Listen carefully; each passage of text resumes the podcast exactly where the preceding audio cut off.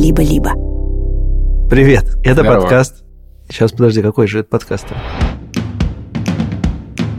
Привет, это подкаст «Два по цене одного». Саша Поливанов. Илья Красильщик, Либо-либо. либо-либо. Очень хорошо, мы с первого раза смогли это сделать. Со второго. Ну ладно.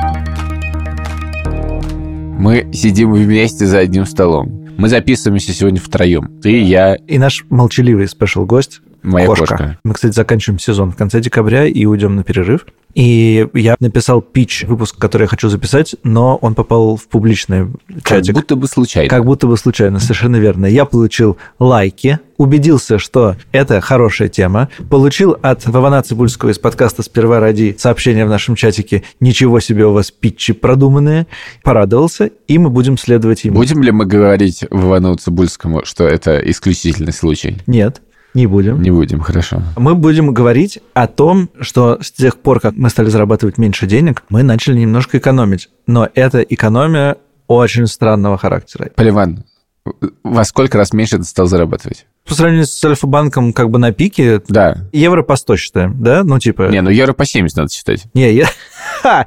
если мы считаем евро по 70, 80, 80. ну хорошо, по 80 считаем. Давай. Ну, я не знаю, в 3-4 где-то между этими величинами. А как С учетом доходов от подкаста и всего вот этого, чего раньше было. Да, еще же это было. Мы же потрясающе зарабатывали на подкасте, деньги пришли. Говорящим названием. А, Альфа! Леша, привет! А насколько изменились твои расходы? Они сократились, конечно. Э, Ну, типа раз в два, наверное. Окей, ты перестал снимать квартиру. Перестал снимать квартиру, но я плачу ипотеку, это столько же приблизительно. Мгм, Ну, По нет, ну курсу. чуть-чуть меньше, чуть меньше, да. Я перестал покупать земли в Новгородской области. Не, погоди, ну это не считается. Да, нет, я совсем перестал откладывать, вот что. Типа вот это не траты, да? Нет, это не... Ты сейчас так Ладно, ладно, ладно, подожди. Ну, хорошо, тогда они сократились не сильно. Может быть, они не сократились. Интересно, как ты думаешь, что они сократились? Я перестал откладывать, поэтому я стал меньше тратить. Нет, нет, ну, может, я не понял сразу вопрос. Это, сначала. мне кажется, похоже на наш выпуск, который сейчас будет. Про я стал экономить, но, Но нет. но нет. Понимаешь, там есть такая проблема. Я всегда думал, что инфляция – это некий конструкт. Что есть люди, которые постоянно говорят, все подорожало. Вот мой папа так говорит на протяжении последних 15 лет, и я ему не верю. У него все подорожало каждый день. Инфляция в 5% невозможно как-то ее осмыслить и увидеть, да? Ну, то, что у тебя как бы билетик в метро стал стоить, там, я не знаю, сколько он стоил, 55 рублей, а стал стоить 60 рублей, ну, в целом, да, но как бы не видно. А вот сейчас, в последнее время, после ковида, нарушения торговых цепочек, за десятилетие самой большой инфляции в Европе, как бы видно, я не хочу становиться моим папой в этом смысле, и я не хочу говорить, все подорожало, но это очевидно так. Поэтому ты, может, где-то и сократил какие-то свои траты на, там, я не знаю, условно, я стал не знаю, меньше пить пиво в объеме, но не меньше в, в тратах.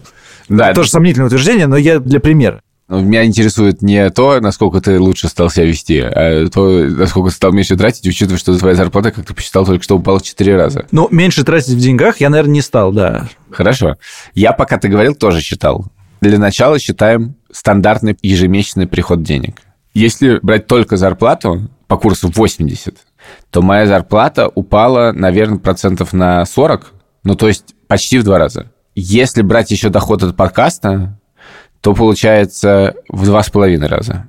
Дело в том, что к февралю 22 года я дошел до самого пика, потому что я стал еще делать сторис и продавать сторис. И тут я должен, мне кажется, я могу озвучить эту сумму. Зарплата была 525 тысяч рублей. Сторис одни я продавал за 150 тысяч рублей. И выпускал я их некоторое время раз в неделю. То есть еще 600 тысяч. То есть в районе еще 600. Ну, давай 450. 150 Давай или 400. 200. Да, Ну, давай, да, чуть- 450 по- возьмем, да. Да, миллион. Миллион. Что там еще было? Подкаст. Про подкаст мне хотелось бы в тайне оставить. Почему? Чтобы люди гадали. Еще. Еще некоторые. Еще некоторое количество. Плюс, если считать, типа, некоторый приход стандартных яндексских бонусов, то можем считать, что офигеть, офигеть! Действительно деньги приходили. Ну, там я будет под 2 миллиона. Но дело в том, что, учитывая, что половину этого года я практически не получал зарплату, то, ну, я думаю, что в падение, типа, наверное, в 8 раз. что-нибудь такое. И это не считая доли в лавке, которая была. То есть падение просто феноменальное. Так, Упали ли мои траты? вот, давай. Ну, если коротко, я думаю, что они выросли. Выросли? Ну, конечно, квартира в Берлине стоит, если считать по курсу, в два раза дороже. Хм. На детей траты увеличились в два раза. Это связано просто с тем, что они живут э, в Они Тель-Авиве, живут в Израиле, да. где все дорого. Ну да. Больше. Потому что одна поездка детей сюда из Израиля стоит... Как квартальная премия в Яндексе? Ну, не шучу. как квартальная- Я шучу, да. я понимаю. Ну, она стоит, в зависимости от ситуации, от тысячи до полутора тысяч евро. Если мы не считаем просранные билеты из-за опоздания на 5 минут. Итого, я, безусловно, живу в чудовищном минусе. Что мне дает жить в чудовищном минус? Конечно же, не накопленные деньги, Так, а что же? а уже довольно давно получена часть денег за работу в лавке. Зная эти цифры, когда я слышу, что мы это делаем, чтобы получать деньги от Газдепа, я думаю, ребятушки, у меня была такая возможность. Я мог просто гладенько пройти начало войны, вообще ничего делать и жить реально в той же самой ситуации, как я описал.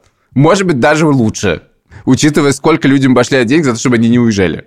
Блин, так обидно сейчас стало. Мне совершенно не обидно. Не, мне обидно только за деньги. Во всем остальном я чувствую, что, в принципе, все правильно сделано. Но за деньги реально обидно. Мне немножко обидно вот в чем, что для меня всегда было ощущение, что мерило моей работы – это деньги. Если это так, то ты очень плохо работал первую часть своей жизни, большинство. Ну, с- Нет, в смысле, что э, ты развиваешься, и это легко измерить тем, что ты получаешь больше денег. Вчера у тебя было меньше денег, чем сегодня.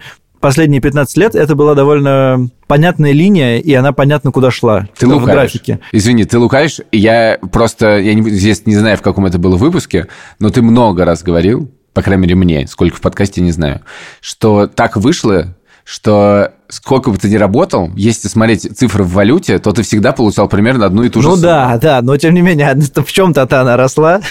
Ну, в смысле... В чем-то. Не знаю, В чем? Неважно, какие-то, я не знаю, повышения зарплаты происходили как, с какой-то регулярностью, хотя бы какой-то Подожди, я регулярностью. прекрасно помню момент, когда происходило понижение зарплаты. Более того, я знаю два таких момента. Меня Один был в «Медузе», другой был в службе поддержки. Да, ну в «Медузе» там... 10% я очень хорошо помню размеры понижения. Да, но потом я... Но там евро вырос два раза за это время. Это были напрямую Да связаны нет, нет, но события. потом я же стал работать немножко в нативном отделе и чуть-чуть больше еще получать оттуда, так что... м- Я меня- просто говорю о том, что случались не только повышения, но и понижения. Ну да, да, но это, конечно, короче, редкая штука. Ты, ты- я, если Я- бы меня да- раньше не было, ты бы такую сейчас картинку нарисовал. Я стал тратить в два раза меньше денег. У меня все время повышалась зарплата. Короче говоря, да, у меня была в голове психологическая картинка, что я хорошо делаю свою работу, если мне повышают зарплату, если у меня становится больше. И плохо делаю, если наоборот. Подожди. Сейчас это полностью сломалось. Причинно-следственную связь не понимаю. Ты хорошо делаешь работу, и поэтому повышают тебе зарплату. Да. Просто прозвучало так, что когда тебе повышают зарплату, ты хорошо делаешь свою работу. Нет, так не прозвучало. Окей, хорошо. Вот. Согласились. Короче, последние пару лет это совсем не так. Это наоборот. Просто этой причинно-следственной связи больше нет в голове. А какая есть у тебя причинно-следственная связь в голове? У меня просто пропали причинно-следственные Да, связи. нет, в смысле, честно. между деньгами и работой их мало теперь. Чего я хотел сказать, что как будто бы вся эта прелюдия про то, что нам бы подумать о том, как потратить меньше денег. Короче, сейчас будет маленькая речь про овсяное печенье. Была прелюдия, а сейчас будет вступление. Когда я в 2005 году работал в газете «Ру», это был напряженный момент в моей жизни. Возможно, это было самое напряженное время в смысле работы, которое у меня было в жизни, потому что я просыпался утром, работал, шел на пары, потом я куда-то еще ехал, потом я работал, потом я вечером сидел, читал книжки для университета, если не гулял. И там не то чтобы было много времени для того, чтобы поесть, расслабиться, поболтать и так далее. Я все время куда-то бежал. И на этом бегу очень сложно думать, например, об обеде. Я знал, что около метро Тульская я могу купить пакет 500 грамм овсяного печенья. По-моему, он стоил типа 30 рублей. Прийти в офис газеты РУ, заварить себе чаю, макать овсяное печенье в чай, съесть его и таким образом насытиться. И все было хорошо. Потом от идеи овсяного печенья пришлось отойти, слава богу. Пришлось. Вот. Называется. Но я сохранил к нему нежные чувства. Короче, недавно совсем я стал регулярно покупать овсяное печенье в офис службы поддержки и заваривать чай, макать овсяное печенье в чай и таким образом обедать. И вот в этот момент, когда я понял, что я это делаю, типа, не один раз, как, знаешь, типа, доширак купил раз в два месяца, такой, о, доширак, вкусно, смешно. Вот. А когда я сделал там, не знаю, три раза за три недели, я подумал, м-м, интересно, интересно. Про это стоит подумать и записать выпуск. И вот мы здесь. Здравствуйте. Это подкаст «Два по цене одного». Но я хочу сказать, что это не помогает тебе, очевидно. Ну, как бы, да, это скорее психологическая экономия. Я думаю, что вся экономия, которую мы сегодня будем перечислять, исключительно психологическая. Да. Значит, вторая вещь – это городской самокат. Я большой фанат городских самокатов, я все время на них перемещаюсь, перемещаюсь только на них. Теперь я думаю, хм, а может быть, я пройдусь? Вау. Это же всего 15 минут ходьбы. Зачем я потрачу этот евро 20 центов? И я чувствовал себя хорошим человеком, который экономит. Сейчас выпал снег, и это как бы само собой происходит, и нельзя двигаться на самокатах. Я экономлю на самокате. Дальше. Поскольку я теперь довольно часто посещаю торговый центр Акрополя в Риге, где каток, на котором тренируется Маруся. Там есть большой супермаркет, который называется «Максима». В Риге люди делятся на два типа. Те, которые ходят в Максиму, и те, которые ходят в Рими. Подожди, есть лац? Нет, лацев уже почти нет. Да это что? Все. Это же, наверное, была единственная латвийская сеть. Не уверен. Если ее почти нет, она должна называться Ливс. Хорошая шутка. Запишем. Итак, В принципе, и лат сойдет. я человек, который ходит действительно в Риме, но там была большая максима, и я все равно нечего делать, когда этот каток идет. Я, я хожу по максиме. Вот, и что-то покупаю. Я думаю, надо завести карточку. Это дает мне скидки. Я Так. буду чувствовать, что я экономлю. Так, Значит, месяц я ходил и думал об этом. Потом я просто скачал приложение, завел карточку. Так. Сейчас там оказывается какой-то кэшбэк. У меня уже кэшбэка на полтора евро. так. Я покупаю товары со скидкой, я думаю, я экономлю. Есть еще что-то, что ты делаешь в рамках экономии? Ну хорошо, есть еще такой момент. Но это, кстати, действительно реальная экономия. Ну, а как будто до этого было нереально. Это же несколько евро в месяц ты экономишь. Да, да. Представляешь, сколько это будет на горизонте 10 лет? Я положил деньги на револют на депозит. И там ежедневно идут проценты. И мне очень приятно, что каждый день я получаю Это не экономия, это 3, заработки. цента. Ну, подожди, я не трачу эти деньги. Это экономия. Ну, в смысле, что я делаю? Ну, ладно. Подожди, нет, ты согласен. опять пытаешься Не, не, да, э, не- не- заработки превратить в экономию. Да, да, да. Я играю в падл.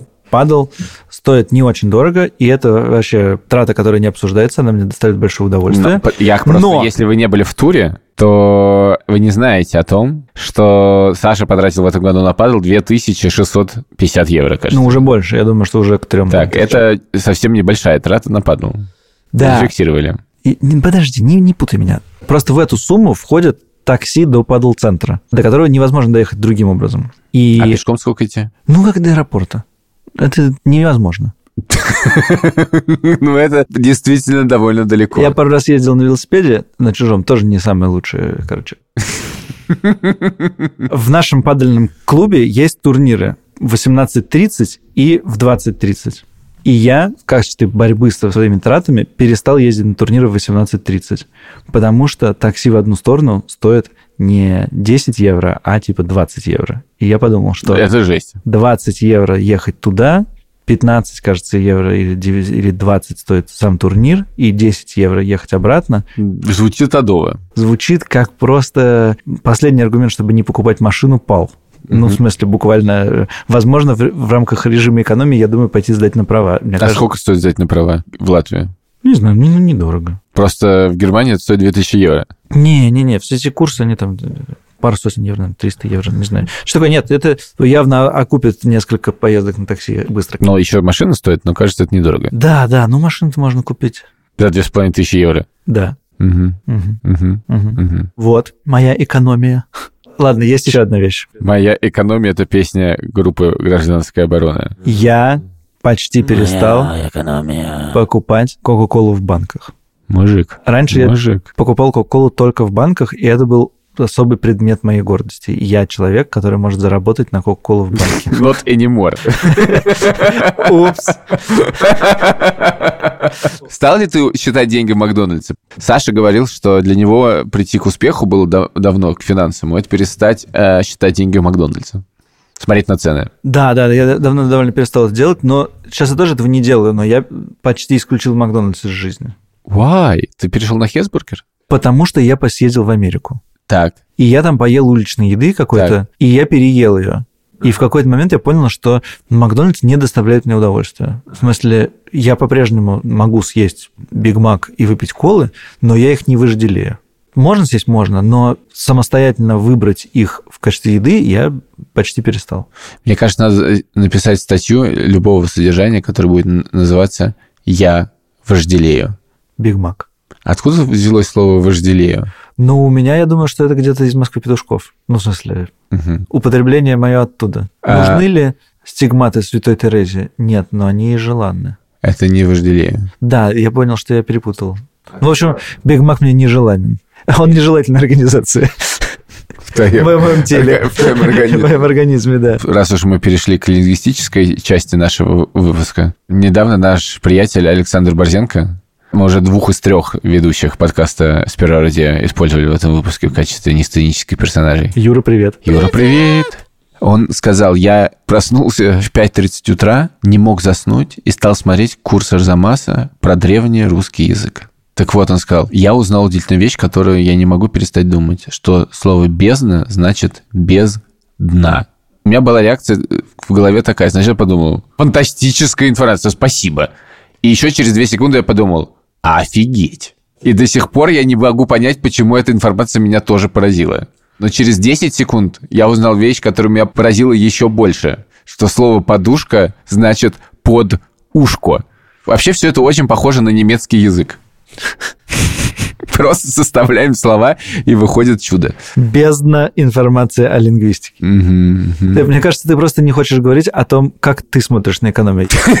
Я в смысле, мне очень легко сказать, как я смотрю на экономию. Очень плохо. Твои отношения с Амазоном изменились? Ты считаешь это частью экономии? Подожди, нет, давай не, не с Амазона будем начинать. Я не могу считать Амазон частью экономии просто по фактической По- ситуации. По суммарным Да, тратам? единственное, я могу сказать, что у меня есть момент, который меня исключительно радует в Амазоне. Это возврат. Слава богу, возврат товаров в Амазоне происходит очень просто.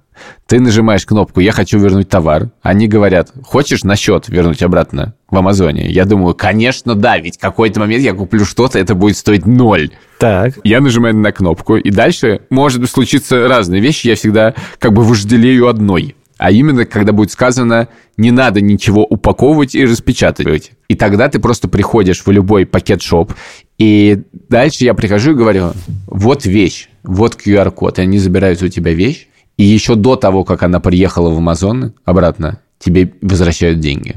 И в этот момент я чувствую, что я экономлю. Как ты понимаешь, это очень сомнительное утверждение. Я провел несколько дней сейчас в Германии и каждый день ходил на рождественские ярмарки и пил глинтвейн. Ты пил не только Глинтвейн. Нет, неважно, история про это.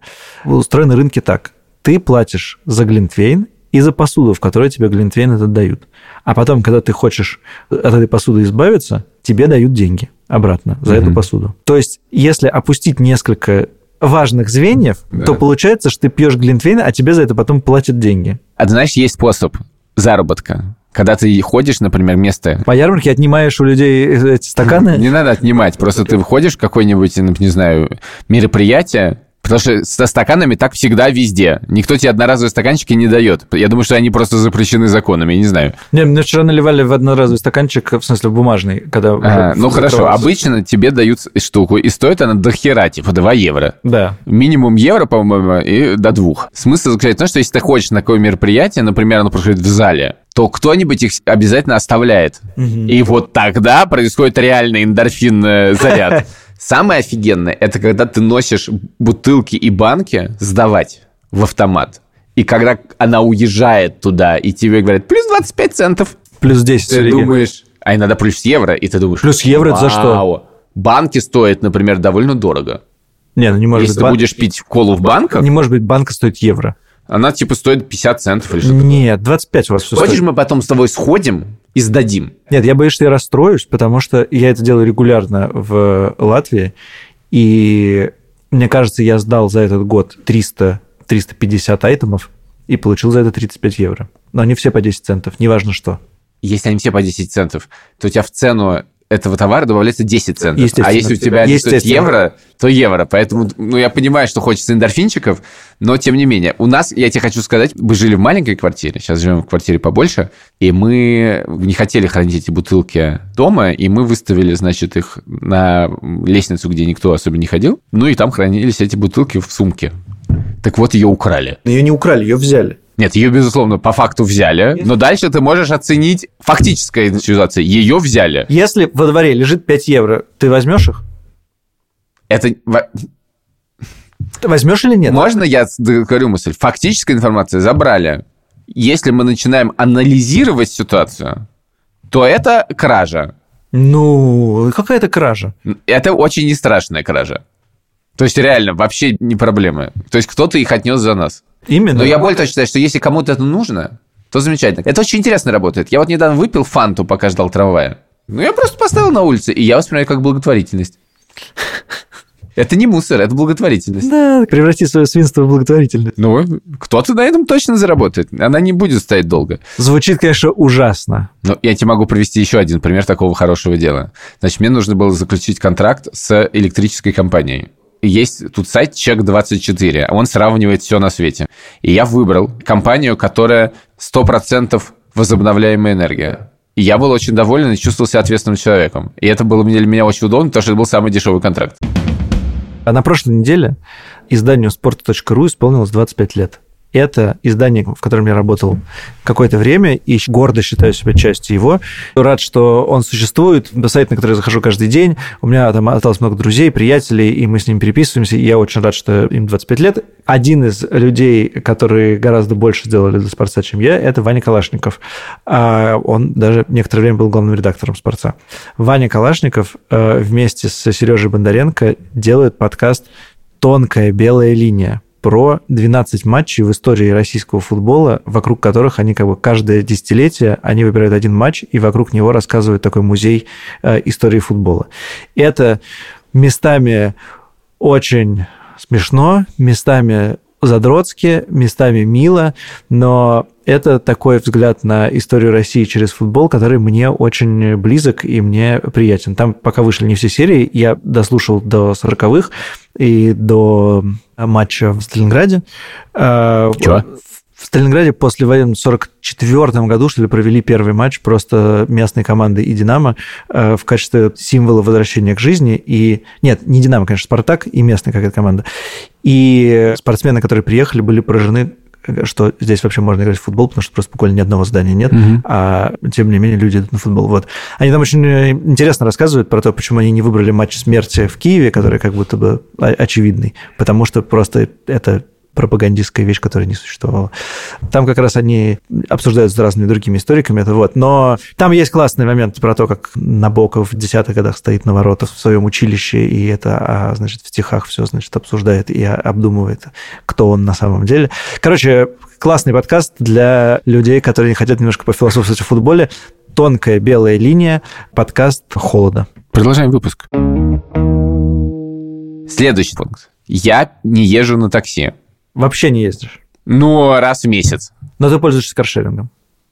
Я пользуюсь каршерингом. Я не езжу на такси, потому что в Берлине очень дорогое такси. Если в Берлине был дешевое такси, я бы на нем, конечно же, ездил. Но надо сказать, что когда ты садишься в это бежевое такси, Мерседес, я пару раз это делал в жизни, это было очень приятно. Какое-то ощущение сразу другого уровня жизни. Я езжу на общественном транспорте довольно много. Это действительно экономия. У меня есть Deutschland Ticket. Deutschland Ticket – это 50 евро в месяц стоит, и ты ездишь бесплатно на всем общественном транспорте во всей Германии, включая электрички. Электрички, но не поезда дальнего следования. Нет, не поезда дальнего следования, конечно. Для него у меня есть 20% скидочная карта, которая, не кажется, ни разу мне еще не помогла.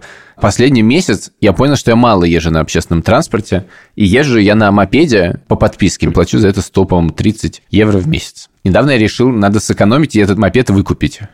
Они говорят, он стоит 1800 евро. И как бы, так сказать, факт, он стоит 1800 евро. Интерпретация, я не могу себя уговорить это сделать. Поэтому я плачу 120 евро в месяц, и каждый месяц, скажем так, цена этого мопеда для меня увеличивается на 120 евро. Ну нет, он все-таки в какой-то момент станет меньше, чем 1600. Я уверен, что он не становится дешевле на 120 евро в месяц. Это правда. Это не лизинг. Я езжу на каршеринге и считал это много раз экономией. Пока мне не стали приходить штрафы. Они просто приходят по почте с задержкой. Илья достает пачку писем. Большинство из этих штрафов – это штрафы за то, что я парковал машину около дома, не обратив внимания, что несмотря на то, что там нет запрета, там есть запрет, начиная с 7 утра каждого буднего дня до вечера. То есть запрет есть? Есть. Ставил я, когда запрета нету. Ну, дальше в 9 утра приходил парковщик и штрафовал. И штрафовал меня. И дальше эти штрафы приходили, приходили на 25 евро. Также пришло два штрафа. Каждый из них, кажется, был связан с поездкой в аэропорт. Я экономил деньги. И это штрафы, которые пришли в желтых конвертах. Если тебе пришло по почте в Германии желтый конверт... Жди беды. Жди беды. Жди беды. Жди беды. Желтый конверт – это когда большой штраф. Сколько тебе пришло штраф? 180 евро. Но дальше случилась еще одна проблема. Я заплатил этот штраф, а я когда каждый раз плачу этот штраф, я пишу, что я его заплатил, еще зачем-то подписываюсь. Хер знает зачем, видимо, чтобы чувствовать себя более важным человеком. Чтобы случайно не заплатить его, его еще раз. раз. Но с этим штрафом так не случилось. Именно с этим штрафом. И я заплатил его два раза. Самый большой штраф. Дальше я написал своему банку и говорю, давайте что-нибудь сделаем с этим. Они сказали, ну мы можем попробовать, это довольно бессмысленно, но наша услуга будет стоить типа 70 евро или что-то. Я думаю, ну нахер. А еще тебя каршеринг всегда берет деньги за, так сказать, процессинг штрафа, что вообще не ясно, что значит, потому что штраф плачу я напрямую. Ну так вот, в общем, я написал им письмо, пожалуйста, верните деньги, я вам уже платил. Пока ответа нет. Следующий способ экономии на каршеринге случился на этих выходных. В общем, мы, у нас был э, встреча команды в городе Потсдаме под Берлином.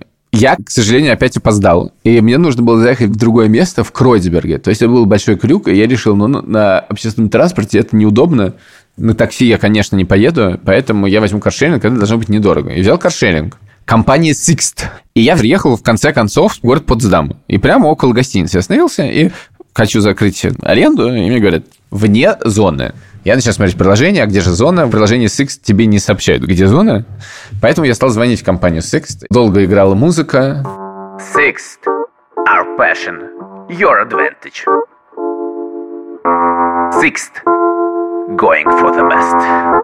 Это продолжал, продолжал. В конце концов ответил какой-то чувак, и я говорю, вы знаете, у меня машина тут, и я не могу закрыть, э, что сделать? Они говорят, по здами нельзя. Я говорю, м-м, а что делать? Они говорят, ну, у нас есть одна штацион в Потсдаме, и вы можете там оставить машину. Я говорю, супер, дайте адрес. Они говорят, мне адресы. Я вбиваю в навигаторе и вижу, что ехать 10 километров. В моем понимании город Потсдам несколько меньше. Но ладно, я еду, еду, еду, центр заканчивается, начинаются железнодорожные пути, едешь вдоль железнодорожных путей. Вот, знаешь, классическое, когда ты едешь вдоль железнодорожных путей в Подмосковье. Гаражи, железнодорожные пути, гаражи, в конце концов начинаются дома, ну, наконец, я доезжаю до места, где стоит некий домик, и там написано Six, и там написано, типа, 13 этаж. Ну, я как бы еще немецким очень уверен. Я думаю, какой нахер 13 этаж? Это что-то другое. Значит, я перепутал слово. Оставляю машину, звоню им. Sixth, going for the best. Sixth, our passion is your advantage. Подходит чувак, я говорю, ну, это был такой-такой. Он говорит, да, это был я. Остановили машину? Я говорю, да какой номер парковки? Я говорю, какой номер парковки? Он говорит, ну, вы на пар... в паркинге? Я говорю, нет, я на улице рядом со знаком этим стал. Он говорит, нет, нет, нет, вам нужно на паркинг. Видите паркинг? Я вижу, стоит паркинг. Окей, еду, значит, заезжаю на паркинг. Ну, думаю, мне, наверное, 13 место. Вижу, как бы 13 места нет. Я в подвал туда. А, значит, я мечусь туда-сюда, но на машине. Типа, сюда заехал, сюда заехал. Машин там особенно нету. Заезжаю до какого-то пятого этажа, думаю, ну это уже конец, наверное, ничего нет. Спускаюсь, еду в подвал, заезжаю. Нету. Тут я думаю, неужели правда 13 этаж? Ну, такого же не может быть. Ну, не может быть в паркинге 13 этаж. Я никогда такого не встречал. Но я решил, подним, буду подниматься наверх. Думаю, ну сейчас, вот прям вот сейчас уже будет конец, конец. Пятый этаж, шестой этаж, седьмой. Что я уже думаю, кажется, есть. Реально, я поднимаюсь на 13 этаж паркинга. 13 И там, я хочу тебе сказать, был еще 14 -й. Слава тебе, Господи, спасибо большое, Сикст, что ты расположился не на самом верхнем этаже. Я останавливаюсь. Тут я уже просто понимаю, ну ладно, это уже максимум, на который я готов. Я как бы закрываю машину, начинаем звонить и просто ухожу. И... Sixth, going for the best. Our passion is your adventure. Происходит это минут пять, и э, я пока это делаю, думаю, ну, надо как-то доехать, вероятно, до нашего, так сказать, съезда. А когда я подъезжал, я думал, что... Ну да, я опоздал, но я сказал, что буду в 12, я приехал в 12.30, и одна наша коллега, которая любит мне сказать, что я не прав, она говорит, сказала бы, ты опоздал. А я бы сказал, ну ладно, полчаса, и знаешь, из не опоздание. Времени 2 часа дня. Значит, 13.40. Я открываю Google Maps и думаю, как мне добраться. Вижу, что добраться нужно сначала ты идешь 25 минут, а потом ты едешь на трамвае.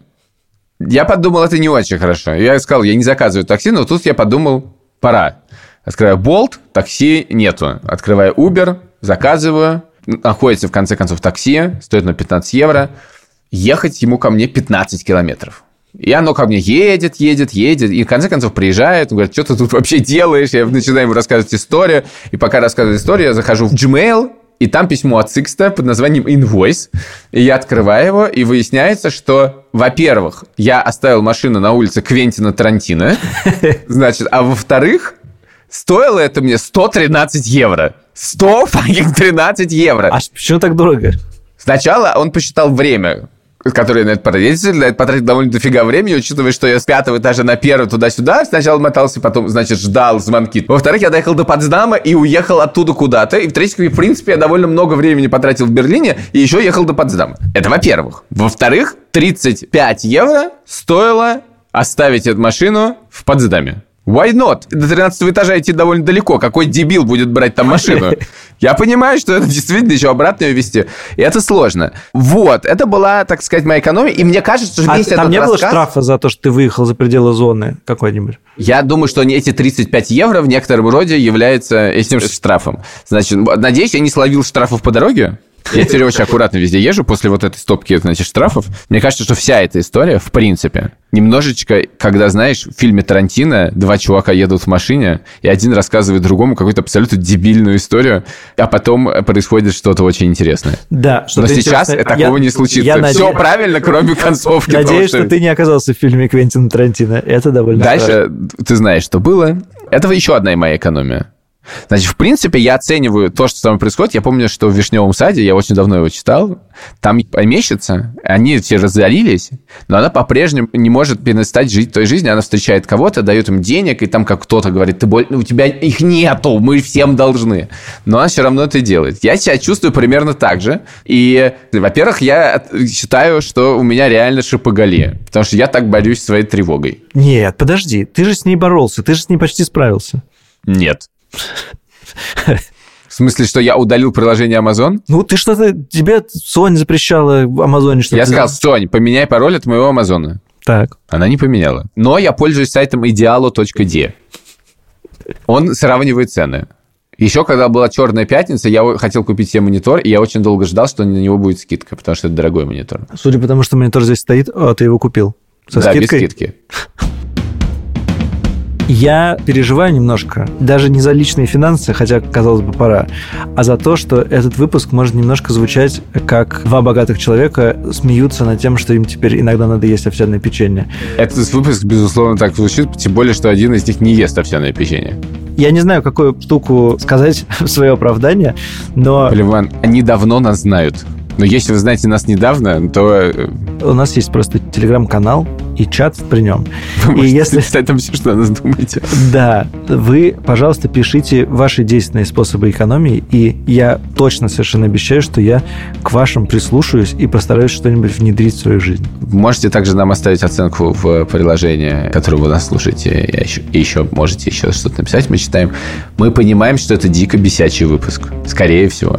Но нам также будет приятно, что если вы в себе обнаружили что-то похожее, это значит, что мы с вами вместе, мы такие же, мы похожие, мы... Так, сейчас, сейчас просто тебя хочется придушить. Особенно, представляешь, человек э, почувствовал, что мы похожи, только все то же самое, только в 10 раз меньше денег. Но мы очень похожи. Да.